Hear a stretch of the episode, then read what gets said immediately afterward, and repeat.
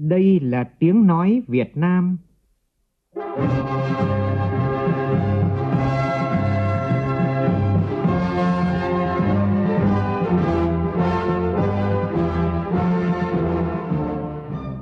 là tiếng nói Việt Nam,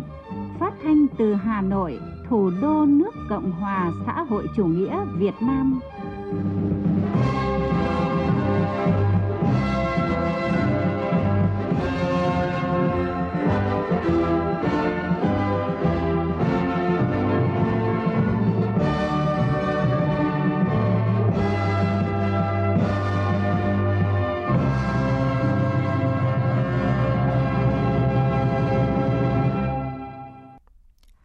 Biên tập viên Hoàng Ân kính chào quý vị và các bạn. Mời quý vị cùng nghe chương trình Thời sự trưa của Đài Tiếng Nói Việt Nam với những nội dung chính sau đây.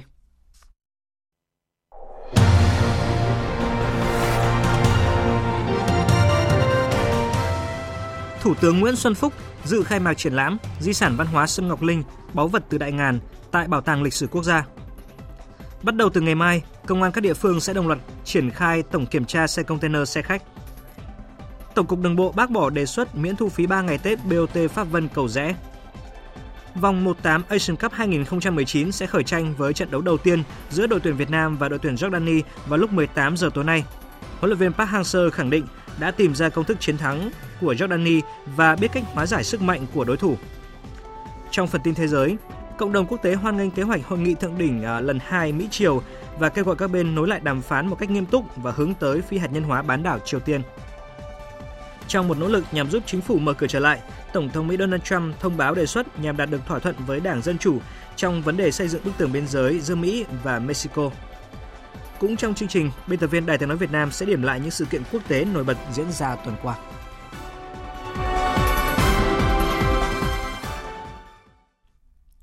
Bây giờ là nội dung chi tiết. Thưa quý vị, Lần đầu tiên, cây sâm ngọc linh được ra mắt người dân thủ đô Hà Nội trong triển lãm chuyên đề mang tên Di sản văn hóa và sâm ngọc linh Con Tum, báu vật đại ngàn do tỉnh Con Tum và Bảo tàng Lịch sử Quốc gia phối hợp tổ chức. Sự kiện có sự tham dự của Thủ tướng Nguyễn Xuân Phúc.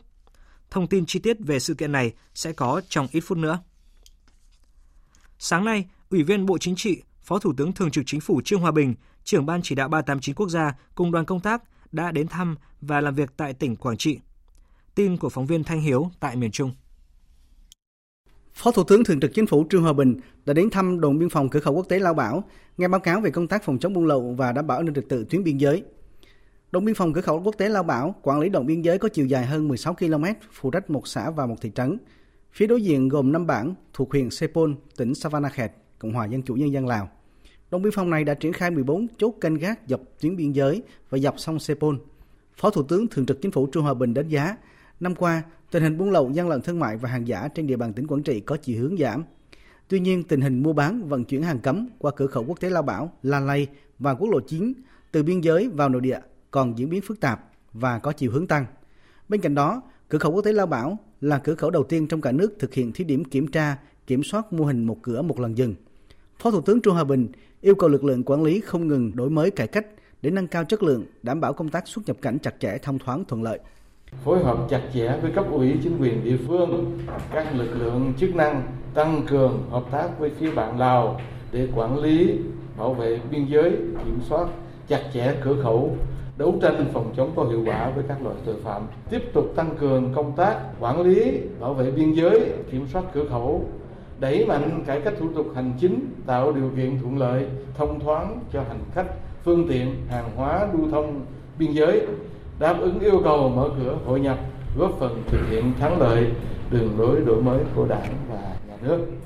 Trong chuyến thăm và làm việc tại tỉnh Quảng Trị, Phó Thủ tướng Thường trực Chính phủ Trương Hòa Bình đã trao 100 rưỡi xuất quà tặng các gia đình chính sách, gia đình hoàn cảnh khó khăn tại huyện Đắk Rông, tỉnh Quảng Trị nhân dịp Tết Nguyên đán kỷ hợi 2019. Tối qua, tại Trung tâm Văn hóa huyện Yên Khánh, huyện ủy, hội đồng nhân dân, ủy ban nhân dân, ủy ban mặt trận tổ quốc Việt Nam huyện Yên Khánh tỉnh Ninh Bình tổ chức lễ công bố quyết định công nhận huyện Yên Khánh đạt chuẩn nông thôn mới năm 2018. Phó Chủ tịch nước Đặng Thị Ngọc Thịnh dự phát biểu chỉ đạo và trao bằng công nhận huyện đạt chuẩn nông thôn mới. Phát biểu tại buổi lễ, Phó Chủ tịch nước Đặng Thị Ngọc Thịnh biểu dương và chúc mừng các thành tích trong phát triển kinh tế xã hội, thực hiện chương trình xây dựng nông thôn mới của tỉnh Ninh Bình và huyện Yên Khánh. Phó Chủ tịch nước cho rằng huyện Yên Khánh đạt chuẩn nông thôn mới thực sự là niềm vui, niềm tự hào và là động lực tiếp tục cổ vũ động viên Đảng bộ, chính quyền và nhân dân trong công cuộc xây dựng và bảo vệ Tổ quốc. Đặc biệt, Yên Khánh là một trong số ít huyện đã xây dựng thành công mô hình dồn điền đổi thửa, cánh đồng mẫu lớn, là địa phương đi đầu trong phong trào thi đua yêu nước. Để tiếp tục cùng cả nước thực hiện thành công mục tiêu của chương trình xây dựng nông thôn mới trong thời gian tới, Phó Chủ tịch nước đề nghị Đảng bộ, chính quyền và nhân dân huyện Yên Khánh, tỉnh Ninh Bình phát huy kết quả đạt được, tiếp tục tạo bước đột phá to lớn hơn về tốc độ phát triển kinh tế xã hội, khắc phục những điểm còn hạn chế, tổ chức thực hiện thật tốt các nhiệm vụ trọng tâm mà tỉnh, huyện đã đề ra trong năm 2019. Sáng nay, Ủy ban nhân dân thành phố Đà Nẵng tổ chức lễ đón nhận bằng xếp hạng di tích quốc gia đặc biệt danh thắng Ngũ Hành Sơn. Phóng viên Phương Cúc tại miền Trung phản ánh.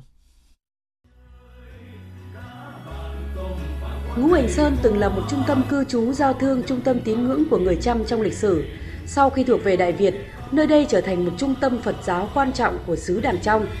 Trong các cuộc kháng chiến chống ngoại xâm, Ngũ Hành Sơn là địa chỉ đỏ của quân dân Quảng Nam Đà Nẵng và là nơi khiếp sợ đối với quân xâm lược. Danh thắng này chứa đựng trong mình một kho tàng di sản văn hóa, vật thể và phi vật thể đồ sộ với những giá trị đặc biệt, nội dung đa dạng, hình thức độc đáo ngày 24 tháng 12 năm 2018, Thủ tướng Chính phủ đã ký quyết định xếp hạng quốc gia đặc biệt đối với di tích danh thắng Ngũ Hành Sơn. Ông Huỳnh Đức Thơ, Chủ tịch Ủy ban nhân dân thành phố Đà Nẵng cho biết: Đón nhận bằng xếp hạng di tích quốc gia đặc biệt danh thắng Ngũ Hành Sơn hôm nay, người dân Đà Nẵng càng khắc ghi công đức của các bậc tiền nhân đã mang lại cho vùng đất này những ngôi cổ tự góp phần hình thành một trong các trung tâm văn hóa Phật giáo đàn trong và làng nghề điêu khắc đá mỹ nghệ nông nước. Đón nhận bằng xếp hạng di tích quốc gia đặc biệt danh thắng Ngũ Hành Sơn hôm nay, người dân Đà Nẵng càng thấy rõ hơn trách nhiệm của mình trong việc giữ gìn, nâng cấp danh thắng này. Danh thắng Ngũ Hành Sơn được xếp hạng di tích quốc gia năm 1980. Ủy ban nhân dân thành phố Đà Nẵng cũng đã lập quy hoạch công viên văn hóa lịch sử Ngũ Hành Sơn và giải tỏa di rời hàng trăm hộ dân xâm lấn khu vực bảo vệ của di tích. Phát biểu tại buổi lễ đón nhận bằng xếp hạng di tích cấp quốc gia đặc biệt danh thắng Ngũ Hành Sơn, bà Trịnh Thị Thủy, Thứ trưởng Bộ Văn hóa Thể thao và Du lịch đề nghị ngành văn hóa và thể thao Đà Nẵng chủ động phối hợp với Ủy ban nhân dân quận Ngũ Hành Sơn và các sở ban ngành liên quan hoàn thiện kế hoạch quản lý tổng thể, tham mưu xây dựng các quy định quy chế dự án, kế hoạch về quản lý bảo vệ di sản văn hóa vật thể và phi vật thể gắn liền với danh thắng, xây dựng phương án khai thác du lịch văn hóa kết nối điểm di tích đặc biệt quan trọng này với các di tích danh lam thắng cảnh khác. Tôi đề nghị thành phố Đà Nẵng trong thời gian tới cần làm rõ những định hướng bảo tồn như tiến hành tu bổ, tôn tạo các yếu tố gốc và di sản văn hóa phi vật thể liên quan. Tôi tin tưởng rằng Ngũ Hành Sơn sẽ trở thành một danh lam thắng cảnh tiêu biểu của việc bảo vệ và phát huy giá trị di sản văn hóa, trở thành điểm đến du lịch ngày càng hấp dẫn của thành phố Đà Nẵng tươi đẹp.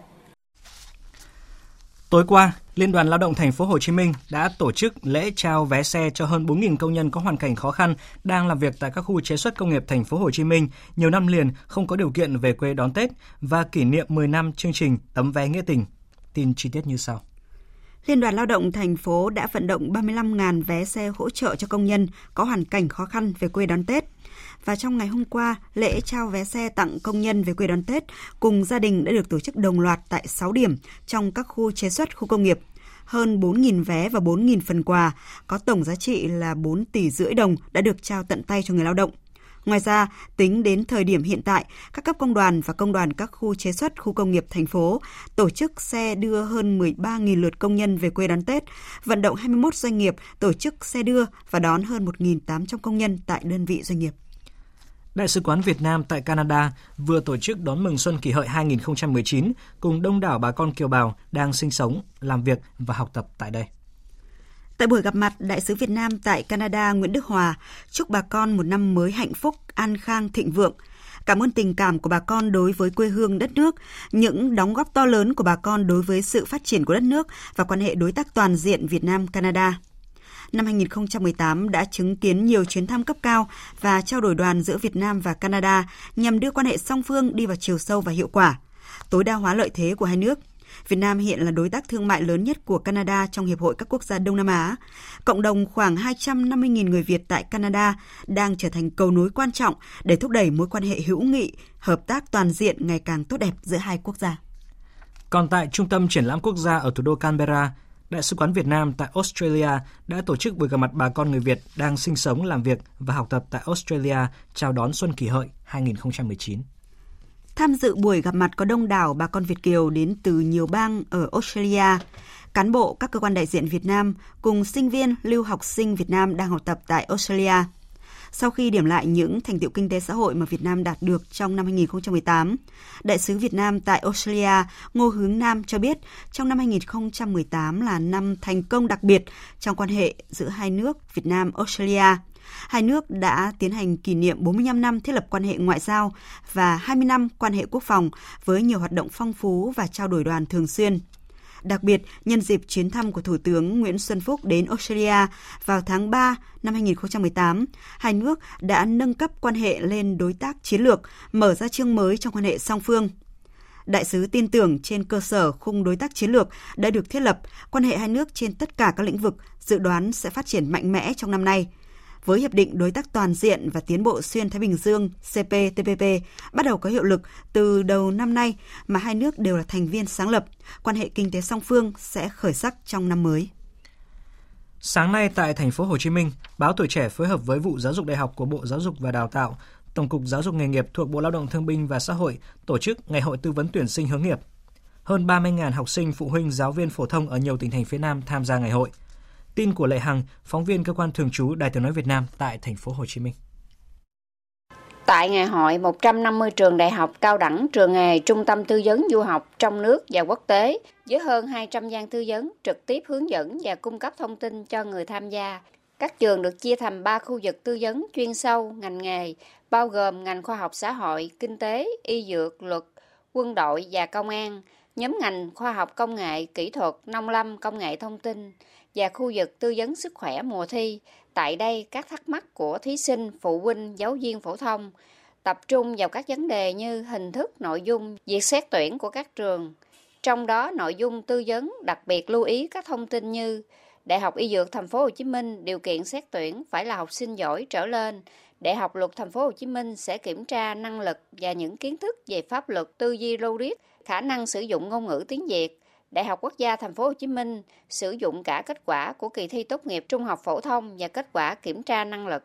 Tiến sĩ Nguyễn Thị Kim Phụng, vụ trưởng vụ Đại học Bộ Giáo dục và Đào tạo cho biết thêm. Và tuyển sinh năm 2019 không có gì khác biệt lớn so với những năm trước. Cái việc của các em trong cái thời gian này là làm sao giữ gìn sức khỏe, tích lũy các kiến thức thật tốt, bình tĩnh tự tin bước vào kỳ thi và đảm bảo trung thực và khi đăng ký xét tuyển xác định được cái tương quan giữa mình với những người cùng đăng ký xét tuyển thì đó sẽ là thành công cho các em. Thưa quý vị, lại một vụ tai nạn giao thông liên hoàn vừa xảy ra vào chiều qua tại Hà Nội làm một cụ bà bán hàng rong đã thiệt mạng tại chỗ. Vụ việc xảy ra trên phố Ngọc Khánh, quận Ba Đình, Hà Nội. Như vậy là liên tiếp trong hai tuần đầu năm 2019, nhiều vụ tai nạn giao thông đặc biệt nghiêm trọng đã xảy ra.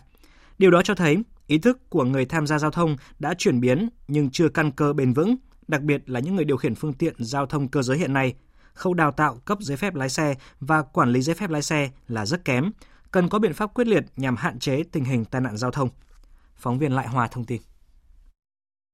Cơ quan chức năng đã xác định danh tính lái xe trong vụ tai nạn đâm liên hoàn vào chiều qua 19 tháng 1 xảy ra tại Phú Ngọc Khánh, Ba Đình, Hà Nội, khiến một người thiệt mạng. Người lái xe gây tai nạn liên hoàn là ông Trần Việt Thắng, sinh năm 1969, trú tại quận Ba Đình, Hà Nội. Ông Thắng điều khiển xe ô tô 7 chỗ trên đường Ngọc Khánh, bất ngờ mất lái, đâm vào một xe ô tô khác kéo lên nhiều xe máy và xe đạp. Hậu quả khiến một bà cụ bán hàng rong đi bộ tử vong tại chỗ. Một người khác bị thương phải đi cấp cứu. Chiếc xe gây tai nạn và các xe máy đều hư hỏng nặng. Hiện Công an quận Ba Đình đang thụ lý giải quyết vụ việc. Đại úy Ngô Lê Tuấn Anh, Phó đội trưởng đội Cảnh sát Giao thông Trật tự Công an quận Ba Đình, Hà Nội cho biết. Liên quan đến hai ô tô, hai xe đạp và ba xe máy. Người thì một à, cụ già tử vong tại chỗ, thế còn lại thì bị thương thì cái vụ tai nạn thì chúng ta có thể nhận định nó là vụ tai nạn liên hoàn. Nó xảy ra giữa rất nhiều phương tiện tính chất của nó rất là nghiêm trọng. Thì cái này thì đang cơ quan cảnh sát điều tra của quận đã phối hợp với thành phố cũng đang rất là tích cực quá trình điều tra cũng như là nắm cái tình hình thương tích của các nạn nhân. Như vậy, trong những ngày đầu năm 2019, tình hình trật tự an toàn giao thông diễn ra hết sức phức tạp, liên tiếp xảy ra các vụ tai nạn giao thông đặc biệt nghiêm trọng, nhất là các xe hoạt động kinh doanh vận tải như xe tải, xe khách, xe container, làm chết và bị thương nhiều người. Thiếu tướng Trần Sơn Hà, Cục trưởng Cục Cảnh sát Giao thông Bộ Công an cho rằng, những ngày giáp Tết, tần suất phương tiện về thủ đô rất lớn. Thứ hai là các công trình giao thông hiện rất ngổn ngang, phương tiện gia tăng rất nhiều. Bộ Công an sớm có kế hoạch triển khai phân luồng, phân làn để đảm bảo cho nhân dân đón Tết an lành. Về nguyên nhân các vụ tai nạn thảm khốc thời gian qua, Thiếu tướng Trần Sơn Hà cho biết. Việc mà ý thức của người tham gia giao thông cũng đã có chuyển biến nhưng mà tôi cho nó chưa căn cơ, nó chưa bền vững. Thứ hai là đặc biệt là những người điều khiển phương tiện giao thông cơ giới hiện nay, tôi cho rằng khâu đào tạo là cái khâu quan trọng nhất. Đào tạo và cấp giấy phép lái xe và quản lý giấy phép lái xe hiện nay là tôi cho rằng quản lý rất kém bởi vì là đấy những cái vụ đặc biệt nghiêm trọng thì, thì do kỹ năng tay lái thì rồi do đạo đức nghề nghiệp cho nên là cái việc mà bon chen ở trên đường không không có vì mọi người cái văn hóa ứng xử nó nó không tốt lắm cho nên là dẫn đến ờ, làm phục vụ kinh tế nhưng mà không không nghĩ đến cái việc của xã hội về ủn tắc giao thông cũng như là về tính mạng của mỗi cá nhân công dân khi tham gia giao thông. Trước tình hình trên, tại buổi họp về triển khai giải pháp cấp bách đảm bảo trật tự an toàn giao thông trong thời gian tới, Phó Thủ tướng Thường trực Trương Hòa Bình yêu cầu các địa phương thành lập ngay đoàn kiểm tra liên ngành, kiểm tra việc thực hiện quy định pháp luật về trật tự an toàn giao thông trong kinh doanh vận tải đối với toàn bộ các đơn vị kinh doanh vận tải, đặc biệt là siết chặt công tác đào tạo, sát hạch giấy phép lái xe trên toàn quốc, tập trung vào một số cơ sở đào tạo sát hạch có biểu hiện vi phạm, có biện pháp xử lý nghiêm theo quy định của pháp luật đối với các tổ chức cá nhân vi phạm. Đồng thời, xét xử một số vụ án hình sự do vi phạm quy định của pháp luật về trật tự an toàn giao thông gây tai nạn đặc biệt nghiêm trọng.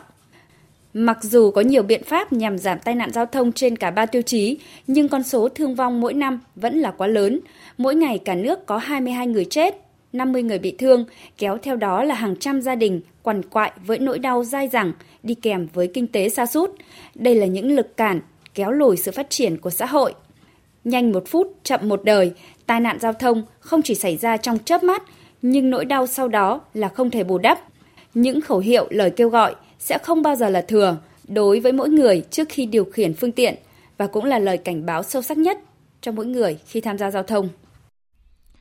Tại tỉnh Quảng Trị, tối qua Công an huyện miền núi Đắk Rông cho biết trên địa bàn đã xảy ra một vụ tai nạn giao thông nghiêm trọng giữa xe container và xe mô tô khiến hai người bị chết, một người bị thương nặng. Xin được thông tin thêm tới quý vị thính giả. Bắt đầu từ ngày mai, công an các địa phương sẽ đồng loạt triển khai tổng kiểm tra xe container xe khách. Theo kế hoạch này, lực lượng cảnh sát giao thông toàn quốc sẽ lập chốt trên các tuyến cao tốc quốc lộ và được trang bị camera ghi lại hoạt động trong ca công tác, sử dụng hệ thống giám sát, máy đo tốc độ theo quy định. Khi kiểm tra giấy tờ tài xế, cảnh sát giao thông sẽ xử lý nghiêm các vi phạm tập trung vào hành vi là nguyên nhân trực tiếp gây tai nạn giao thông như là nồng độ cồn, sử dụng ma túy, chở quá số người, vận chuyển chất cháy nổ hàng nguy hiểm. Kế hoạch tổng kiểm soát bắt đầu từ ngày 21 tháng 1 và diễn ra đến ngày 20 tháng 2. Thưa quý vị, vòng à, 18 à, Asian Cup 2019 sẽ khởi tranh với trận đầu tiên là cuộc đọ sức giữa tuyển Việt Nam và tuyển Jordani vào lúc 18 giờ chiều nay. Trong buổi họp báo trước trận đấu, huấn luyện viên Park Hang-seo khẳng định đã tìm ra được công thức chiến thắng của tuyển Jordani và biết cách hóa giải sức mạnh của đối thủ. Trong khi đó, thủ môn Đặng Văn Lâm nhấn mạnh việc cổ động viên Việt Nam mang thức ăn từ quê nhà và cung cấp cho các tuyển thủ tại Asian Cup 2019 là một nghĩa cử đem đến động lực tinh thần rất lớn cho toàn đội quyết tâm giành chiến thắng vào chiều nay. Thành Lương, phóng viên Đài tiếng nói Việt Nam phản ánh từ Dubai. Phát biểu với báo chí trong cuộc họp báo trước trận đấu với Jordani tại vòng 16 đội ở Asian Cup 2019, huấn luyện viên Park Hang-seo thừa nhận ông và các cộng sự vẫn chưa chuẩn bị đủ 100% cho các cầu thủ. Thay vào đó, toàn đội sẽ có cuộc họp chiến thuật vào đêm nay, lên phương án, nhân sự, cách chơi và tiếp cận trận đấu trong hiệp 1. Huấn luyện viên người Hàn đánh giá tuyển Jordani đã chơi tấn công chủ động khi gặp Australia, nhưng sau đó chơi thận trọng khi gặp Syria. Đánh giá đây là hai trận đấu họ bộc lộ cách tiếp cận trận đấu rõ nhất và cũng là cơ sở để ông đánh giá về những thay đổi của đối thủ so với hai trận trước gặp tuyển Việt Nam tại vòng loại của Asian Cup này. Huấn luyện viên Park Hang-seo nói: Chúng tôi hy vọng sẽ có một trận đấu hay trước Jordani. Tôi có thể thấy đối thủ chuẩn bị rất kỹ. Sau khi phân tích bằng video hai trận gần đây của Jordani, tôi thấy họ mạnh hơn nhiều so với hai lần đối đầu Việt Nam trước đó, nhanh hơn, có tổ chức hơn và điều chỉnh nhịp điệu thi đấu tốt hơn. Tuy nhiên, chúng tôi từng gặp những đội mạnh như Iran và Iraq. Vì vậy, biết cách hóa giải sức mạnh của họ sẽ không dễ dàng vì đội nào cũng muốn đi tiếp. Tôi đã sẵn sàng giúp các cầu thủ khai thác điểm yếu của Jordani và giành kết quả tốt. Huấn luyện viên người Hàn Quốc tỏ ra khá ưu ái trước những câu hỏi từ khoảng 20 phóng viên đồng hương, bày tỏ sự trân trọng trước mối quan tâm và ủng hộ của người dân Hàn Quốc tới cá nhân ông và tuyển Việt Nam. Trả lời câu hỏi về quan điểm cá nhân đối với việc cổ động viên Việt Nam cung cấp thức ăn cho đội bóng, tuy ngon nhưng có thể gây rối loạn tiêu hóa, làm ảnh hưởng tới thể lực cầu thủ. Hay câu hỏi xoáy của phóng viên Jordani rằng liệu có chất nào đó giúp cầu thủ Việt Nam chơi bùng nổ vào ngày mai. Ông Park nhấn mạnh, đánh giá cao nghĩa cử đó. Tuy nhiên, điều các cầu thủ của tôi nhận được không phải đơn giản là chuyện dinh dưỡng mà mang ý nghĩa tinh thần nhiều hơn. Trong khi đó, thủ môn Đặng Văn Lâm chia sẻ. Em với cả với tất cả đồng đội thì tập trung ở đây cũng ờ, rất là lâu dài và cũng ờ, nhớ những ờ, những cái món món ăn của Việt Nam và các cổ động viên qua đây rất là đông nhiều và cũng đã gửi những cái món món ăn Việt Nam và anh em trong đội cảm thấy những cái món ăn mặc dù nó rất là nhỏ nhưng mà nó rất là quý giá. Chia sẻ các nhận định về đối thủ, huấn luyện viên Park nói rõ hơn. Jordani kết thúc vòng bảng với vị trí dẫn đầu, giữ sạch lưới 3 trận và ghi 3 bàn. Điều đó cho thấy họ có hàng phòng ngự rất tổ chức, kỷ luật. Tôi đã xem băng ghi hình và thấy họ ghi hai bàn với một công thức. Họ thường tổ chức phòng ngự chủ động ở sân nhà và sử dụng những đường truyền dài lên phía trước để tổ chức phản công. Tôi biết cần phải làm gì để xử lý họ. Trận đấu giữa tuyển Việt Nam và Jordani tại vòng 1/8 Asian Cup 2019 sẽ diễn ra lúc 15 giờ theo giờ địa phương, tức 18 giờ giờ Việt Nam, ngày 20 tháng 1. Thành Lương đưa tin từ Dubai. Và tiếp ngay sau đây, chúng tôi sẽ chuyển đến quý vị những thông tin về thời tiết. Đêm nay không khí lạnh về và từ đêm nay đến sáng ngày mai trời sẽ chuyển mưa rào. Riêng khu vực Đông Bắc Bộ và Thanh Hóa từ ngày mai trời chuyển rét đậm, vùng núi rét hại với nhiệt độ thấp nhất phổ biến từ 12 đến 15 độ, vùng núi từ 8 đến 11 độ, vùng núi cao có nơi dưới 8 độ. Trước khi không khí lạnh về, miền Bắc từ sáng đến chiều nay trời vẫn tạnh giáo, có khoảng hừng sáng, nhiệt độ cao nhất là 21 đến 24 độ. Ở Trung Bộ, mưa bắt đầu gia tăng từ sáng sớm ngày mai. Ở các tỉnh từ Thanh Hóa đến Hà Tĩnh, khi không khí lạnh dồn xuống, trời mưa vừa có nơi mưa to. Từ chiều và đêm ngày mai đến hết ngày 22 tháng 1, vùng mưa vừa mưa to có nơi mưa rất to sẽ tập trung ở khu vực từ Quảng Bình đến Bình Định.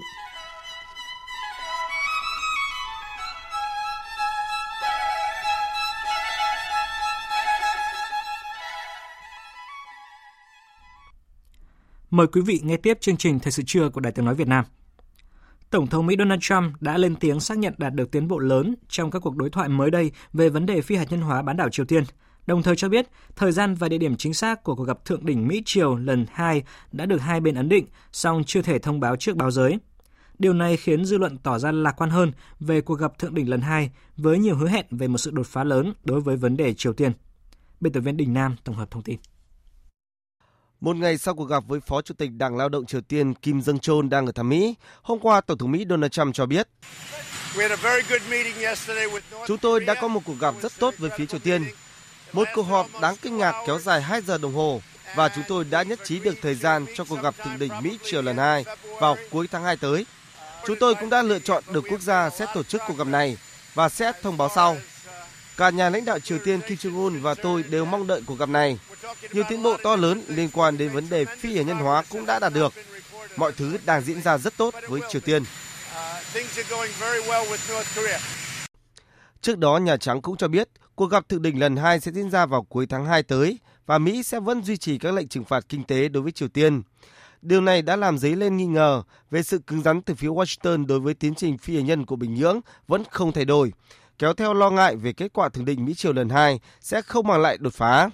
Một số ý kiến cho rằng cuộc gặp thượng đỉnh Mỹ Triều với những cam kết mơ hồ không đi kèm hành động chỉ nhằm mục đích giúp nâng cao vị thế của nhà lãnh đạo Triều Tiên trên trường quốc tế. Trong khi một số ý kiến khác lo ngại cuộc gặp thượng đỉnh lần hai chỉ là cách Tổng thống Mỹ Donald Trump đánh lạc hướng dư luận cho những rắc rối bên trong nội bộ nước này.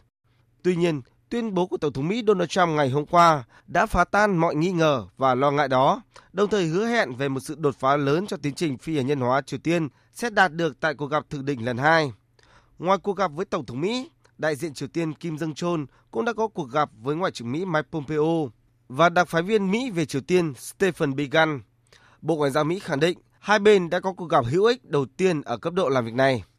Phản ứng đầu tiên về những diễn biến tích cực cho tình hình bán đảo Triều Tiên, chính phủ Hàn Quốc hôm qua đã lên tiếng hoan nghênh việc tổ chức hội nghị thượng đỉnh Mỹ Triều lần hai giữa Tổng thống Mỹ Donald Trump và nhà lãnh đạo Triều Tiên Kim Jong Un.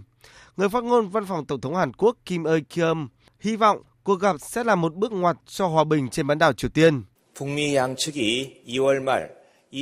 Chúng tôi hoan nghênh Mỹ và Triều Tiên đã quyết định tổ chức hội nghị thượng đỉnh lần 2 vào cuối tháng 2 tới. Chúng tôi hy vọng hội nghị sẽ là bước ngoặt đặt nền tảng vững chắc cho hòa bình lâu dài trên bán đảo Triều Tiên. Hàn Quốc sẽ phối hợp chặt chẽ với Mỹ và các quốc gia khác để đạt được kết quả thực chất và bền vững tại hội nghị thượng đỉnh lần 2 này nhằm phi hạt nhân hóa hoàn toàn và thiết lập hòa bình bền vững trên bán đảo Triều Tiên đã được lãnh đạo ba nước Hàn Quốc, Triều Tiên và Mỹ thống nhất hồi năm ngoái. Trong khi đó, Bộ trưởng Quốc phòng Nhật Bản Takeshi Iwaya hy vọng hội nghị thượng đỉnh Mỹ Triều lần 2 sẽ đạt được một kết quả thực chất. Đến nay, các hãng truyền thông quốc tế lớn đều cho rằng nhiều khả năng Việt Nam sẽ là quốc gia đăng cai tổ chức cuộc gặp thượng đỉnh Mỹ Triều lần 2 đầy hứa hẹn này. Trong một nỗ lực nhằm giúp chính phủ mở cửa trở lại, Tổng thống Mỹ Donald Trump đã thông báo một đề xuất nhằm đạt được thỏa thuận với Đảng Dân Chủ trong vấn đề xây dựng bức tường biên giới giữa Mỹ và Mexico. Trong bài phát biểu tại Nhà Trắng, Tổng thống Mỹ Donald Trump tiếp tục yêu cầu khoản tiền 5,7 tỷ đô la Mỹ để xây dựng tường biên giới với Mexico. Đổi lại, ông sẽ ủng hộ việc xây dựng khung pháp lý để bảo vệ những người nhập cư trẻ tuổi không có giấy tờ. Tuy nhiên, Đảng Dân Chủ đã chỉ trích lời đề nghị của Tổng thống vì cho rằng đây không phải là giải pháp dài hạn cho người nhập cư. Một số nghị sĩ chủ chốt của Đảng Dân Chủ cũng tuyên bố không đàm phán khi chính phủ chưa mở cửa trở lại. Trong ít phút nữa, chúng tôi sẽ đề cập cụ thể về vấn đề này. Iran bác bỏ thông tin cho rằng nước này có mối liên hệ với một người đàn ông hai quốc tịch Đức Afghanistan bị nghi làm gián điệp cho Iran và cho rằng thông tin này nhằm phá hoại quan hệ giữa Liên minh châu Âu EU và Iran. Cảnh sát thành phố Londonderry, vùng Bắc Ireland thuộc Vương quốc Anh cho biết đã phát hiện chiếc xe phát nổ nghi do gài bom trên phố Bishop. Trên mạng xã hội Twitter, cơ quan cảnh sát Bắc Ireland đã đăng tải một à, bức ảnh chiếc xe bốc cháy trên phố Bishop, trung tâm thành phố Londonderry. Hai chính trị gia địa phương khẳng định vụ việc xảy ra ngay bên ngoài trụ sở tòa án của thành phố. Không có ai bị thương trong vụ nổ. Tuy nhiên, lực lượng cảnh sát đã cảnh báo người dân sơ tán do còn một chiếc xe khả nghi thứ hai tại à, thành phố Londonderry. Công tác điều tra đang được tiến hành. Các công tố viên Bulgaria thông báo đã truy tố 5 người Syria và một người nước này tội cung cấp tài chính cho các nhóm thánh chiến tại Trung Đông với số tiền trị giá 25 triệu euro kể từ năm 2016. Người phát ngôn Bộ Tư pháp Bulgaria bà Anaudova cho biết số tiền này đã được chuyển thông qua hệ thống Hawala, một phương thức thanh toán không chính thức dựa trên lòng tin và rất khó để tìm thấy dấu vết so với chuyển tiền qua ngân hàng. Đợt biểu tình thứ 10 của phong trào áo vàng tiếp tục diễn ra trên toàn nước Pháp, bất chấp các cuộc đối thoại về tương lai của nước Pháp do Tổng thống Emmanuel Macron khởi xướng đang diễn ra. Phóng viên Huỳnh Điệp, thường trú tại Pháp đưa tin. Theo thông báo của Bộ Nội vụ Pháp, đợt biểu tình thứ 10 của phong trào áo vàng diễn ra vào thứ Bảy ngày 19 tháng 1, tiếp tục thu hút khoảng 84.000 người tham gia trên toàn quốc, đúng bằng con số cách đây một tuần. Trong đó tại thủ đô Paris có khoảng 7.000 người, giảm khoảng 1.000 so với tuần trước. Đây là đợt biểu tình đầu tiên của phong trào áo vàng kể từ khi các cuộc đối thoại vì tương lai nước Pháp chính thức bắt đầu hôm 15 tháng 1 vừa qua. Số lượng người áo vàng tham gia biểu tình tại thủ đô Paris lần này có dấu hiệu giảm, nhưng tại một số thành phố khác đã đạt mức kỷ lục trong hai tháng qua. Tại Belfort, một thành phố khoảng 50.000 dân nằm tại miền đông nước Pháp, có gần 3.000 người tham gia biểu tình. Tại Angers, một thành phố miền Tây, cũng ghi nhận khoảng 2.500 người biểu tình áo vàng. Đặc biệt, thành phố Toulouse, nằm ở miền Nam, ghi nhận con số kỷ lục là 10.000 người. Những người tham gia đợt biểu tình thứ 10 cho biết họ sẵn sàng kéo dài phong trào này bất chấp các cuộc thảo luận về tương lai nước Pháp đang diễn ra trên toàn quốc. Trong đợt biểu tình thứ 10 này, tính đến 19 giờ ngày 19 tháng 1 giờ Paris, cảnh sát Pháp đã bắt giữ khoảng 42 đối tượng tại thủ đô Paris trong số 108 đối tượng trên toàn quốc, giảm nhiều so với con số trong các đợt biểu tình trước đây. Qua hơn 2 tháng, phong trào áo vàng vẫn sẽ tiếp tục mà không có người lãnh đạo thực sự, đồng thời với rất nhiều yêu sách khác nhau, mặc cho Tổng thống Macron và chính phủ đang nỗ lực tìm các giải pháp cho cuộc khủng hoảng này, đặc biệt thông qua các cuộc thảo luận trên toàn quốc, nhưng người biểu tình áo vàng vẫn chưa cho thấy dấu hiệu sẽ dừng lại. Trước mắt, đợt biểu tình thứ 11 đã được lên kế hoạch vào thứ Bảy tuần sau.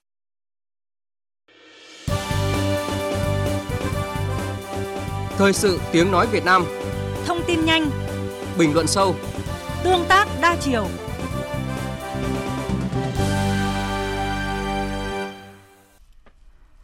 Thưa quý vị, sáng nay tại Hà Nội, Thủ tướng Nguyễn Xuân Phúc thăm Bảo tàng Lịch sử Quốc gia Việt Nam và dự triển lãm di sản văn hóa Sâm Ngọc Linh Con Tum báu vật đại ngàn. Lần đầu tiên cây sâm Ngọc Linh được ra mắt người dân thủ đô Hà Nội trong triển lãm chuyên đề mang tên Di sản văn hóa và sâm Ngọc Linh Con Tum báu vật đại ngàn do tỉnh Con Tum và Bảo tàng Lịch sử Quốc gia phối hợp tổ chức. Và theo thông tin chúng tôi có được thì là triển lãm này sẽ kéo dài đến hết năm 2019. Liên quan tới đề xuất của công ty cổ phần BOT Pháp Vân Cầu Rẽ miễn phí vé qua trạm BOT Pháp Vân Cầu Rẽ trong 3 ngày nghỉ Tết, Tổng cục Đường bộ vừa có văn bản kiến nghị Bộ Giao thông Vận tải yêu cầu công ty cổ phần BOT Pháp Vân Cầu Rẽ bác bỏ đề xuất này và yêu cầu thu phí dịch vụ sử dụng đường bộ tuyến cao tốc Pháp Vân Cầu Rẽ liên tục 24 trên 24 giờ kể cả ngày lễ Tết. Cụ thể như sau. Tổng cục Đường bộ cho rằng là việc công ty cổ phần BOT Pháp Vân Cầu Rẽ đề xuất không thu phí đối với các phương tiện sử dụng vé lượt lưu thông trên tuyến Pháp Vân Cầu Rẽ đối với các phương tiện sử dụng vé lượt trong 3 ngày Tết từ 0 giờ ngày mùng 4 tháng 2 đến 23 giờ 30 ngày mùng 6 tháng 2, tức là từ 30 tháng Chạp đến hết ngày mùng 2 Tết âm lịch, không được quy định trong hợp đồng BOT và các văn bản quy phạm pháp luật khác. Việc dừng thu tiền dịch vụ sử dụng đường bộ tuyến Pháp Vân Cầu Rẽ sẽ ảnh hưởng tới việc thu tiền dịch vụ sử dụng đường bộ trên tuyến Cầu Rẽ Ninh Bình do hai tuyến này đang thực hiện thu phí liên thông, đồng thời sẽ tác động tới tất cả các trạm thu tiền dịch vụ sử dụng đường bộ trên toàn quốc. Tuy nhiên, Tổng cục Đường bộ cho rằng nếu để xảy ra ùn tắc giao thông tại khu vực trạm thu phí trên tuyến, nhà đầu tư sẽ bị xử lý theo đúng quy định tại Nghị định số 46 của Chính phủ về xử phạt vi phạm hành chính trong lĩnh vực giao thông đường bộ đường sắt. Phóng viên Lê Hiếu, thường trú Đại tiếng nói Việt Nam tại miền Trung đưa tin, sáng nay, Ủy ban nhân dân tỉnh Thừa Thiên Huế đã tổ chức lễ phát động Ngày Chủ nhật xanh năm 2019 với chủ đề Hãy hành động để Thừa Thiên Huế thêm xanh sạch sáng. Sau lễ phát động, hơn 1.200 người ra quân vớt bèo và rác thải trên sông Hương, làm vệ sinh môi trường, thu gom rác thải dọc hai bên bờ sông Hương, các công viên trong thành phố. Ủy ban nhân dân tỉnh Thừa Thiên Huế cũng yêu cầu Ủy ban nhân dân các huyện thị xã tổ chức đồng loạt lễ phát động Ngày Chủ nhật xanh đến các tầng lớp nhân dân, các cơ quan đơn vị, đồng thời chỉ đạo các xã phường thị trấn xây dựng kế hoạch tổ chức triển khai thực hiện hưởng ứng Ngày Chủ nhật xanh, phát động trong toàn dân thực hiện chương trình sáng Chủ nhật 60 phút sạch nhà đẹp ngõ, đồng thời đưa việc triển khai Ngày Chủ nhật xanh vào tiêu chí thi đua đối với các xã phường thị trấn. Ông Phan Ngọc Thọ, Chủ tịch Ủy ban nhân dân tỉnh Thừa Thiên Huế cho biết cái lễ vận động ra quân ngày chủ nhật xanh là nâng cao nhận thức thay đổi hành vi của người dân trong ý thức bảo vệ môi trường. Trong đó chúng tôi đã quan tâm đến cái phong trào nói không với túi ni lông sử dụng một lần, phong trào vệ sinh môi trường từ nhà ra ngõ, rồi mỗi người dân hãy hành động để làm cho thành phố Huế xanh sạch, sáng hơn. Tất cả phong trào ấy là những hành động cụ thể, thiết thực để người dân tham gia hàng tuần vào ngày chủ nhật ra quân cách đồng bộ rộng khắp trên cả cả tuyến đường, ngõ phố, từ nông thôn đến thành thị để xây dựng một môi trường xanh sạch sáng như Đài tiếng nói Việt Nam đã đưa tin, đêm qua, chợ đầu mối lớn nhất tỉnh Thanh Hóa đã bất ngờ bốc cháy và thiêu dụi một số kiosk kinh doanh của các tiểu thương. Rất may không có thiệt hại về người. Nguyên nhân ban đầu xác định có thể là do chập điện. Tin của phóng viên Sĩ Đức. Theo thông tin ban đầu thì ngọn lửa phát ra tại kiosk bán hàng hải sản khô và chỉ ít phút sau thì ngọn lửa đã lan nhanh sang khu vực tập trung nhiều kiosk hàng hóa thực phẩm dễ bén lửa như là hải sản khô, bánh kẹo và hàng mã. Do thời điểm xảy ra cháy vào ban đêm nên là hầu hết các kiosk đang khóa cửa và bảo vệ và nhiều người dân đã phải đập cửa để tiến hành chữa cháy tại chỗ. Nhưng do ngọn lửa lớn nên là công tác chữa cháy bất thành. Nhận được tin báo thì lực lượng cảnh sát phòng cháy chữa cháy công an tỉnh Thanh Hóa đã huy động 6 xe chữa cháy cùng với hơn 40 cán bộ chiến sĩ đến hiện trường để dập lửa. Sau khoảng 30 phút thì ngọn lửa đã được khống chế. Thiếu tá Lê Trọng Tài, trưởng phòng cảnh sát phòng cháy chữa cháy và cứu hộ cứu nạn công an tỉnh Thanh Hóa cho biết nhận tin báo cháy thì tầm khoảng 11 à, giờ 20 thì à, đám cháy được khống chế. Khi dập tắt hoàn toàn kể cả cái tàn lửa đấy tránh chống cháy lan này thì đến 1 giờ thì đã anh em rút quân. Thì nó cũng gần cơ quan một thông tin báo cháy đến anh em đến ngay cho nên là nó cũng kịp thời anh. Hôm qua thì hàng mã rồi các hàng của chợ thì nó thập cẩm các thứ này. Cái đồ dễ cháy mà đặc biệt là đợt Tết này thì cái cái lượng hàng hóa của người ta rất là là nhiều. Và Vụ cháy đã thiêu rụi 6 kiosk và gây thiệt hại cho một số cửa hàng khác. Về nguyên nhân vụ cháy qua nắm bắt tình hình ban đầu có thể là do chập điện. Cơ quan chức năng đang tiến hành điều tra và làm rõ. Thưa quý vị, tiếp tục thông tin về những khuất tất trong việc cấp giấy phép lái xe đang diễn ra tại một số địa phương mà Đài Tiếng nói Việt Nam đã phản ánh trong những ngày qua. Theo phóng viên Tuấn Long, cơ quan thường trú tại Tây Nguyên, khoảng 400 học viên đăng ký thi sát hạch lấy bằng lái xe ô tô tại Văn phòng tuyển sinh đào tạo và sát hạch lái xe Trường Đại học Phòng cháy chữa cháy thuộc Bộ Công an, địa chỉ số 263A, đường Phan Chu Trinh, phường Tân Lợi, thành phố Buôn Ma thuật tỉnh Đắk Lắk rất lo lắng vì cơ sở đóng cửa, không liên lạc được với người đại diện. Nguy cơ các học viên này bị mất toàn bộ số tiền lệ phí, chi phí đi lại đang hiển hiện bởi khả năng văn phòng này là giả mạo. Hiện tại, Văn phòng tuyển sinh đào tạo và sát hạch lái xe tại địa chỉ số 263A, đường Phan Chu Trinh, phường Tân Lợi, thành phố Buôn Ma Thuột đóng cửa. Gọi điện thoại cho người đại diện thì tắt máy. Anh Trần Ngọc Hải, 35 tuổi, ở đường Đặng Văn Ngữ, phường E Tam, thành phố Buôn Ma Thuột cho biết, do có nhu cầu thi bằng lái ô tô hạng B2, anh lên mạng tìm kiếm và đọc thấy website của Văn phòng Trung tâm Đại học Phòng cháy chữa cháy thuộc Bộ Công an đặt tại thành phố Buôn Ma Thuột tuyển sinh. Giữa tháng 10 năm 2018, anh đến ghi danh và nộp đủ lệ phí học thi để được cấp bằng. Gần 3 tháng trôi qua, đến nay anh vẫn chưa được dự thi sát hạch lái xe ô tô. Nó nói 8 triệu rưỡi là bao đậu. Em đóng đủ. Khi mà đi học á thì nó chỉ gọi lên là chạy lên cái số 3 anh, cái chỗ cái khu đất trống của khối 7 á. Em học được 10 ngày. Xong là ngày mùng 9 tháng 1 này nè, nó kêu đi thi, ra Hà Nội thi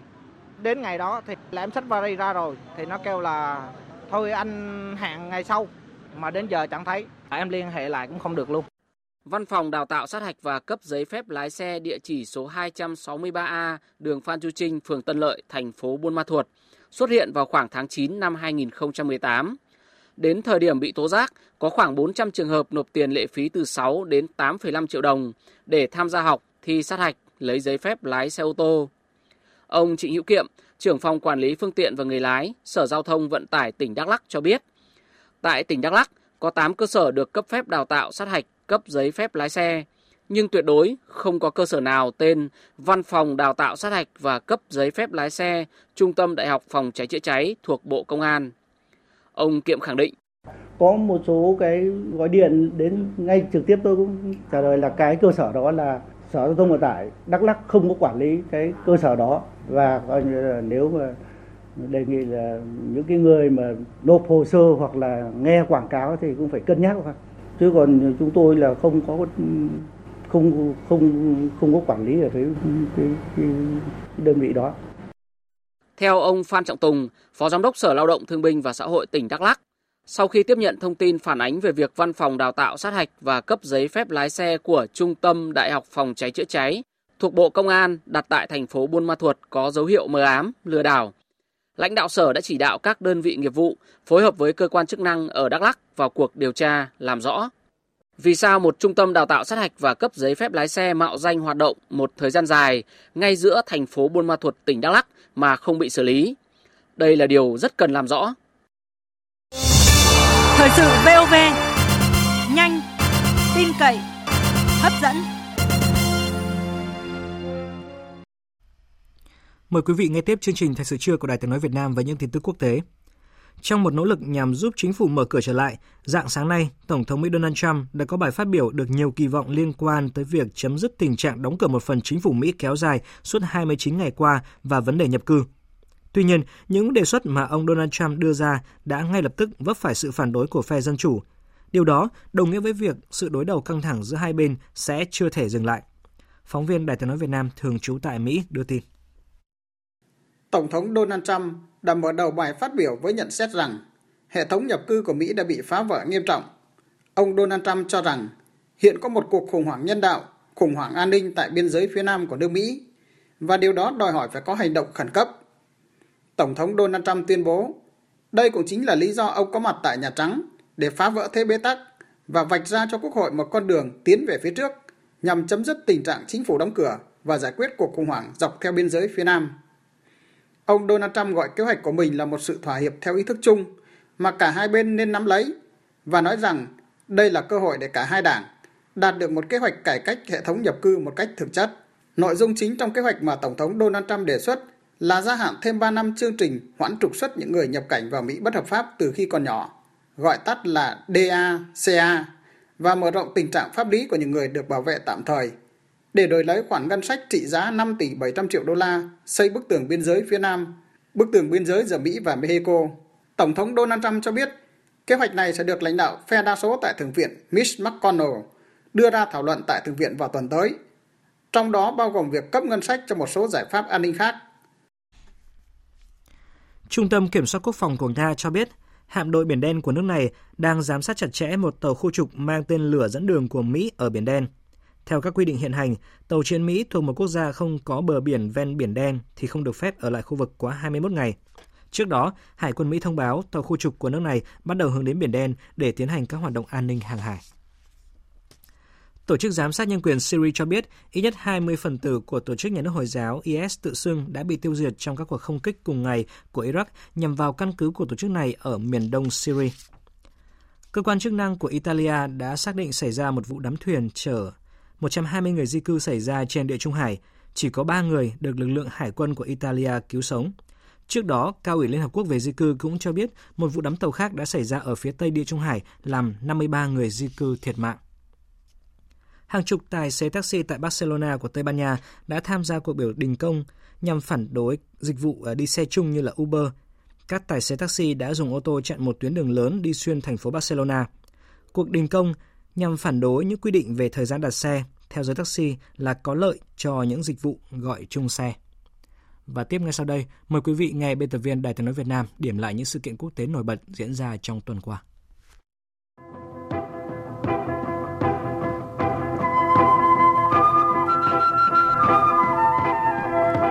Thưa quý vị, thưa các bạn, Thủ tướng Anh Theresa May có thể nói đã có một tuần nhiều ác mộng với gánh nặng Brexit vốn theo đuổi bà suốt thời gian qua. Theo đó, dù đã lùi thời hạn bỏ phiếu tại Quốc hội tới hơn một tháng, nhưng bà May vẫn phải nhận thất bại cay đắng khi các nghị sĩ Anh thẳng thừng bác bỏ thỏa thuận Brexit tại phiên họp vào dạng sáng ngày 16 tháng 1 theo giờ Việt Nam. Thực ra kịch bản bị bác bỏ đã được dự đoán từ trước, nhưng tỷ lệ chênh lệch quá lớn tới 230 phiếu là hoàn toàn nằm ngoài sức tưởng tượng. Hơn 100 nghị sĩ thuộc đảng bảo thủ của bà May, cả những người ủng hộ Anh rời khỏi EU, lẫn những người ủng hộ Anh tiếp tục là thành viên của liên minh này, đều đã hợp lực bỏ phiếu bác bỏ thỏa thuận, dẫn tới thất bại tồi tệ nhất của chính phủ trong lịch sử 95 năm tại Quốc hội. Kết quả này còn cho thấy quyền lực kiểm soát đàm phán Brexit đang được chuyển dần từ chính phủ sang Quốc hội. Chưa hết, ngay sau cuộc bỏ phiếu Brexit, lãnh đạo công đảng đối lập ông Jeremy Corbyn đã kêu gọi tiến hành một cuộc bỏ phiếu bất tín nhiệm đối với chính quyền của Thủ tướng May ngay trong ngày 16 tháng 1. Trong bối cảnh mà tất cả mọi diễn biến đều bất lợi, dư luận đã tưởng rằng đây đã là điểm kết thúc cho sự nghiệp chính trị của bà Theresa May. Thế nhưng cuối cùng thì giữa cơn bão Brexit, Thủ tướng May đã vượt qua cuộc bỏ phiếu bất tín nhiệm với khe cửa hẹp Nguyên do dẫn đến kết quả này là các nghị sĩ phe bảo thủ dù không ủng hộ dự thảo Brexit nhưng cũng không hề muốn hạ bệ thủ tướng và trao cơ hội đó cho lãnh đạo công đảng đối lập. Và rằng cho đến thời điểm này vẫn chưa có một thỏa thuận Brexit nào khả dĩ hơn của Thủ tướng May. Mặc dù vậy ai cũng hiểu rằng với 325 phiếu thuận và 306 phiếu chống, bà May còn vô vàn khó khăn trước mắt. Bất chấp điều đó thì Thủ tướng Anh vẫn khẳng định sẽ thực hiện lời hứa với cử tri là đưa nước Anh khỏi EU như kết quả của trưng cầu ý dân năm 2016. The government has won the confidence of Parliament. Chính phủ đã vượt qua được cuộc bỏ phiếu bất tín nhiệm tại Quốc hội. Điều này cho chúng ta cơ hội để tập trung vào việc tìm hướng đi cho Brexit. Tôi tin rằng nhiệm vụ của tôi là giữ lời hứa với người dân dẫn dắt nước Anh ra khỏi EU. Giờ đây các nghị sĩ cần nêu rõ điều họ không muốn và chúng ta phải làm việc cùng nhau một cách xây dựng để thực hiện những điều Quốc hội mong muốn.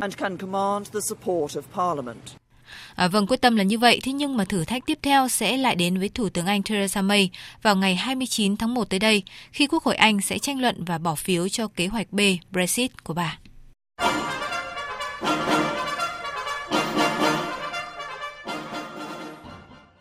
À, vâng, thưa quý vị, ngoài sóng gió dồn dập trên chính trường Anh, thì nội bộ chính trường Mỹ cũng tiếp tục có một tuần không yên ả. Bất chấp việc đời sống của hàng chục nghìn nhân viên liên bang đang bị ảnh hưởng nặng nề do phải nghỉ việc hoặc làm việc mà không được trả lương, hay những cảnh báo về nền kinh tế Mỹ có khả năng phải chịu hậu quả tồi tệ do tình trạng chính phủ Mỹ phải đóng cửa một phần hiện nay, những diễn biến mới trong tuần cho thấy căng thẳng giữa Tổng thống Donald Trump và Đảng Dân Chủ có xu hướng gay gắt hơn. Điển hình là quyết định của Tổng thống Trump hủy chuyến thăm ba nước Bỉ, Ai Cập và Afghanistan của Chủ tịch Hạ viện Nancy Pelosi.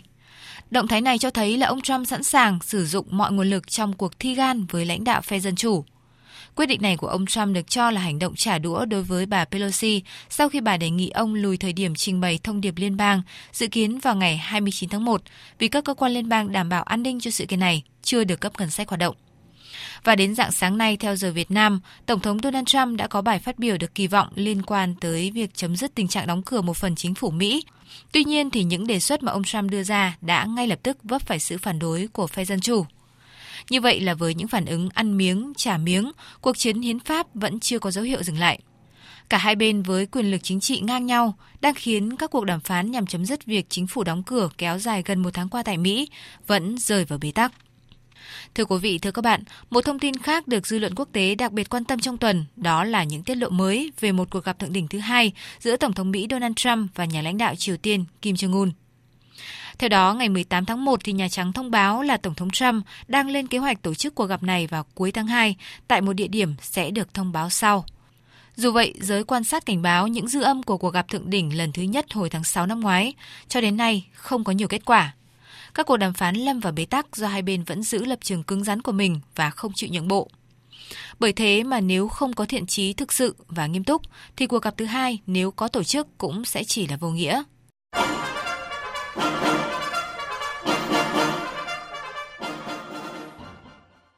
Thưa quý vị, trong tuần cũng liên quan đến Mỹ, nước này đã lên kế hoạch khởi động tiến trình rút khỏi hiệp ước các lực lượng hạt nhân tầm trung, gọi tắt là INF, sau khi cuộc đàm phán giữa phái đoàn của Mỹ tại Nga tại Geneva, Thụy Sĩ ngày 15 tháng 1 nhằm cứu vãn hiệp ước này đã đổ vỡ. Theo đó, cuộc đàm phán ngày 15 tháng 1 giữa Mỹ và Nga đã thất bại khi hai bên tiếp tục chỉ trích nhau.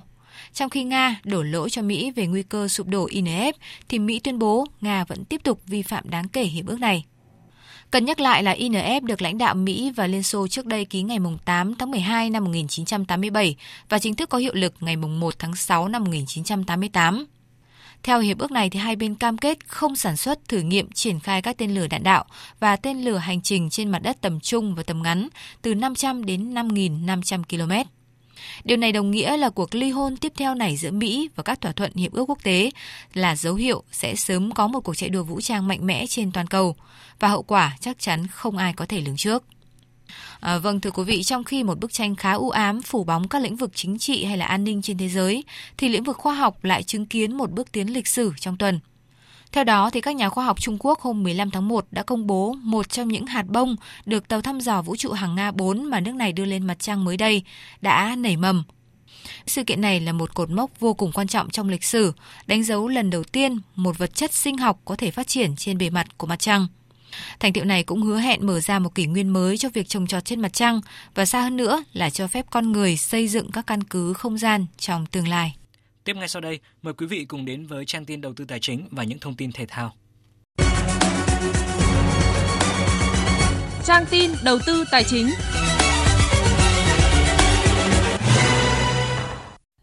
Thưa quý vị và các bạn, cuối tuần giá vàng thế giới vẫn đứng ở mức đỉnh cao của nửa năm qua, dù đồng đô la Mỹ tiếp tục củng cố vị trí, trong khi vàng trong nước có thêm bước tăng đáng kể. Giá vàng SJC được công ty vàng bạc đá quý Sài Gòn niêm yết ở mức 36 triệu 590 nghìn đồng một lượng, đến 36 triệu 670 nghìn đồng một lượng. Giá vàng của Bảo Tín Minh Châu hiệu vàng rồng Thăng Long niêm yết ở mức 36 triệu 660 nghìn đồng một lượng tới 36 triệu 740 nghìn đồng một lượng. Còn giá vàng thế giới giao động quanh ngưỡng 1.292 đô la Mỹ một ounce.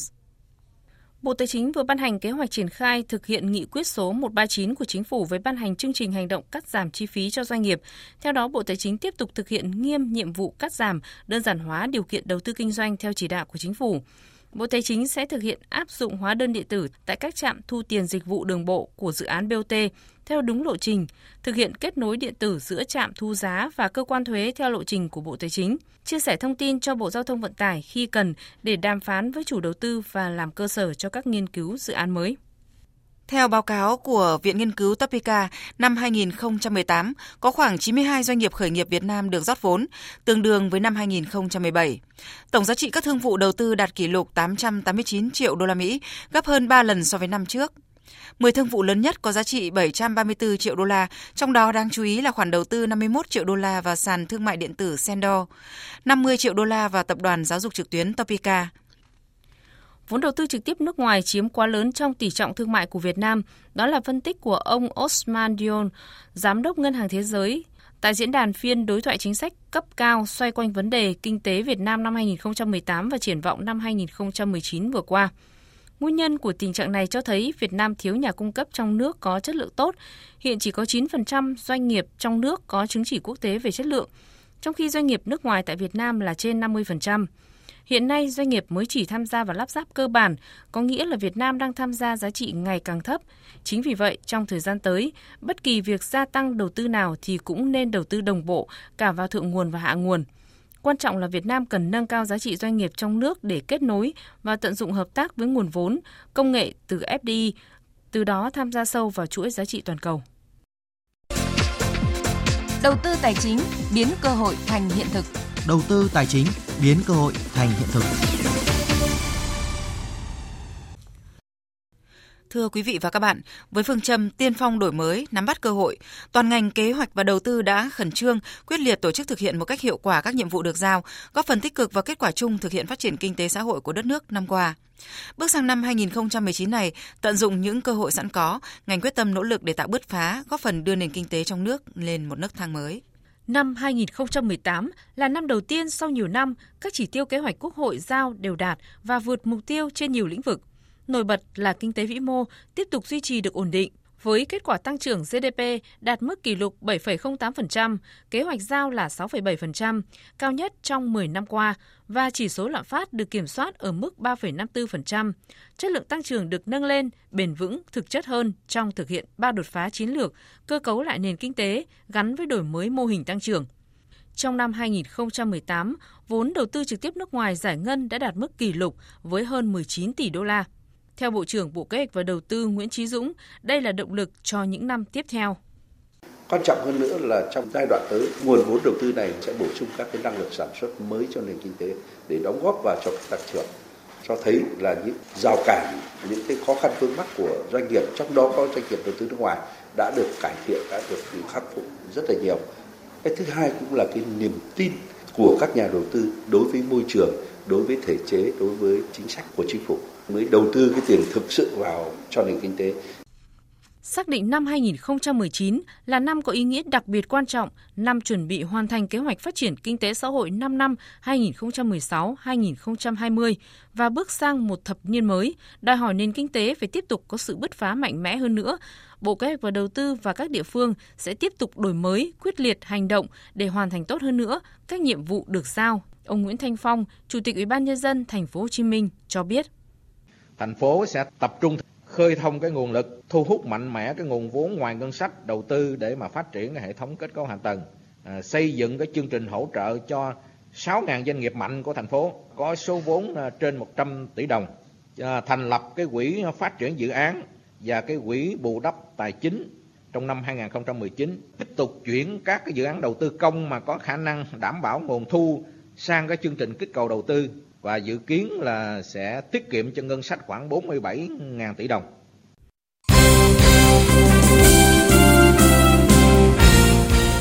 Thưa quý vị và các bạn, 18 giờ chiều nay, đội tuyển Việt Nam sẽ bước vào trận đấu vòng 1/8 tại Asian Cup 2019 gặp đối thủ Jordani trên sân Al Matau ở Dubai, các tiểu vương quốc Ả Rập thống nhất.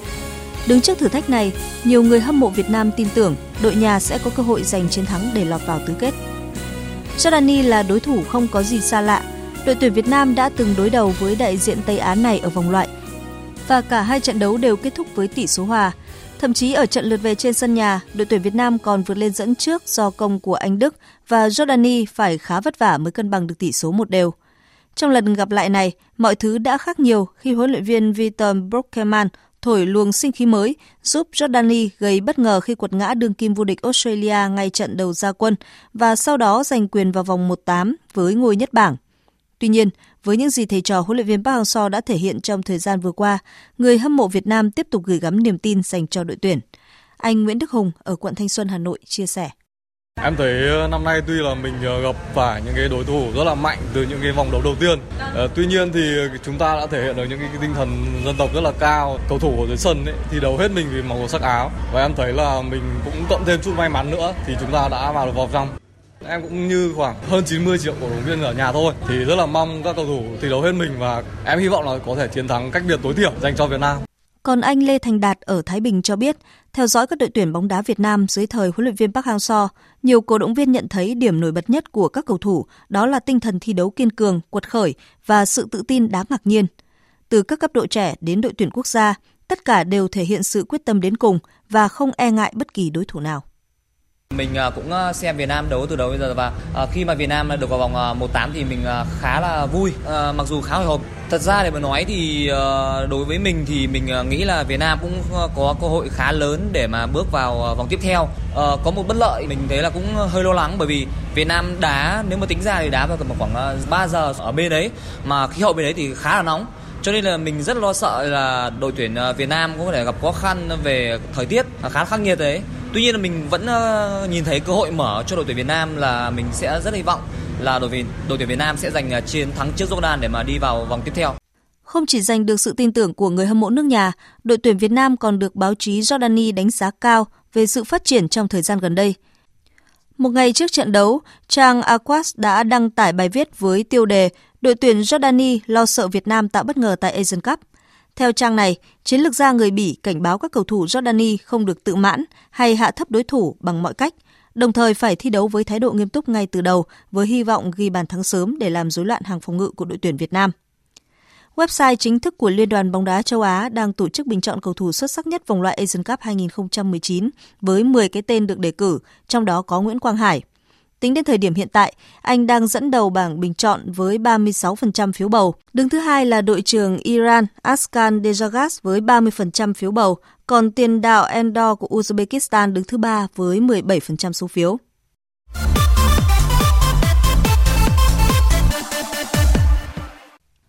Chuyển sang các tin thể thao đáng chú ý khác. Câu lạc bộ Manchester United đã có chiến thắng thứ 7 liên tiếp dưới sự dẫn dắt của huấn luyện viên Solskjaer khi đánh bại Brighton tại vòng 23 giải ngoại hạng Anh. Trên sân Old Trafford, Manchester United nhập cuộc đầy hứng khởi và đến phút thứ 27, Pogba tự tin dứt điểm quyết đoán ghi bàn mở tỷ số 1-0 trên chấm 11 m. Cuối hiệp 1, Dalot có đường kiến tạo cho Rafford xử lý cực hay trong vòng cấm Brighton, rồi tung cú dứt điểm vào góc xa ghi bàn nâng tỷ số lên 2-0 cho đội nhà. Phải đến hiệp 2, Brighton mới có bàn rút ngắn tỷ số xuống còn 1-2 nhờ công của Gross và đây cũng là kết quả cuối cùng của trận đấu. Ở các trận đấu khác, Liverpool phải trải qua 90 phút căng thẳng mới giành được chiến thắng nghẹt thở 4-3 trước Crystal Palace trên sân nhà. Trong khi đó, Arsenal rút ngắn khoảng cách với top 4 sau khi đánh bại Chelsea với tỷ số 2-0 trong trận derby thành London. Tại vòng 3 đơn nữ giải Australia mở rộng diễn ra hôm qua, tay vợt số 1 thế giới Simona Halep đã xuất sắc đánh bại cô chị Venus Williams với tỷ số 6-2-6-3 sau 1 giờ 17 phút thi đấu và bước tiếp vào vòng 4 để đối mặt với cô em Serena Williams. Giành vé đi tiếp còn có các tay vợt Naomi Osaka, Elina Svitolina, Karolina Splitkova, Madison Kay và Gabin Muguruza. Ở nội dung đơn nam, tay vợt số 1 thế giới Novak Djokovic phải nhận lấy ván thua đầu tiên tại giải năm nay trong trận thắng 3-1 trước Denis Shapovalov. Trong khi đó, Kei Nishikori giành vé vào vòng 4 sau chiến thắng 3-0 trước Juan Sosa. Cũng có được tấm vé vào vòng 4 còn có hạt giống số 4 Alexander Zverev, Bonakoric, Dani Medvedev, Milos Raonic và Pablo Carreno Busta. Dự báo thời tiết Thưa quý vị và các bạn, à, Bắc Bộ hôm nay ấm áp, trời tạnh giáo, thuận lợi cho việc mua sắm hay dọn dẹp nhà cửa chuẩn bị đón Tết Nguyên đán. Ngày mai Bắc Bộ lại chuyển mưa rét, còn tại khu vực Nam Bộ và thành phố Hồ Chí Minh đang chịu thời kỳ khô nóng, do đó cần đề phòng cháy nổ có thể xảy ra gây nguy hiểm. Sau đây sẽ là phần dự báo chi tiết các khu vực chiều và đêm nay. Phía Tây Bắc Bộ có mưa vài nơi, đêm có mưa rào, gió nhẹ, trời rét có nơi rét đậm, nhiệt độ từ 13 đến 23 độ, có nơi dưới 10 độ. Phía Đông Bắc Bộ, chiều tối và đêm có mưa rào, gió nhẹ, chiều tối và đêm gió Đông Bắc cấp 3, vùng ven biển cấp 3, cấp 4, trời rét, vùng núi có nơi rét đậm, nhiệt độ từ 12 đến 22 độ, vùng núi có nơi thấp nhất từ 8 đến 11 độ. Các tỉnh từ Thanh Hóa đến Thừa Thiên Huế có mưa vài nơi gần sáng và ngày mai có mưa mưa vừa, có nơi mưa to, gió nhẹ, nhiệt độ từ 14 đến 24 độ, phía Nam từ 18 đến 25 độ. Các tỉnh ven biển từ Đà Nẵng đến Bình Thuận, trời nắng, đêm nhiều mây có mưa vài nơi, nhiệt độ từ 20 đến 28 độ, phía Nam từ 22 đến 31 độ. Tây Nguyên chiều nắng, đêm có mưa rào và rông vài nơi, nhiệt độ từ 16 đến 30 độ. Nam Bộ chiều nắng, chiều tối và đêm có mưa rào và rông vài nơi. Gió Đông Bắc đến Đông cấp 2, cấp 3, nhiệt độ từ 22 đến 33 độ. Khu vực Hà Nội có mưa rào và có nơi có rông. Gió nhẹ, đêm gió Đông Bắc cấp 2, cấp 3, trời rét, nhiệt độ từ 12 đến 21 độ. Tiếp theo là dự báo thời tiết biển, vịnh Bắc Bộ có mưa vài nơi, tầm nhìn xa trên 10 km, gió Đông Bắc cấp 3, cấp 4, đêm mạnh dần lên cấp 6, có lúc cấp 7, giật cấp 8, biển động. Vùng biển từ Quảng Trị đến Quảng Ngãi, ngày mai có mưa rải rác ở ven bờ, tầm nhìn xa trên 10 km, giảm xuống 4 đến 10 km trong mưa, gió đông bắc cấp 4, ngày mai tăng lên cấp 6, giật cấp 7 biển động. Vùng biển từ Bình Định đến Cà Mau có mưa rào và rông vài nơi, tầm nhìn xa trên 10 km, gió đông bắc cấp 4, cấp 5. Vùng biển từ Cà Mau đến Kiên Giang bao gồm cả Phú Quốc và Vịnh Thái Lan có mưa rào và rông vài nơi, tầm nhìn xa trên 10 km, gió đông bắc đến đông cấp 4. Khu vực Bắc Biển Đông và khu vực quần đảo Hoàng Sa thuộc thành phố Đà Nẵng có mưa vài nơi, tầm nhìn xa trên 10 km, gió Đông Bắc cấp 4, cấp 5, đêm gió mạnh dần lên cấp 6, có lúc cấp 7, giật cấp 8, biển động mạnh. Khu vực giữa và Nam Biển Đông và khu vực quần đảo Trường Sa thuộc tỉnh Khánh Hòa có mưa rào và rông vài nơi, tầm nhìn xa trên 10 km, gió Đông Bắc cấp 4, cấp 5. Những thông tin thời tiết vừa rồi cũng đã kết thúc chương trình Thời sự trưa nay của Đài Tiếng Nói Việt Nam.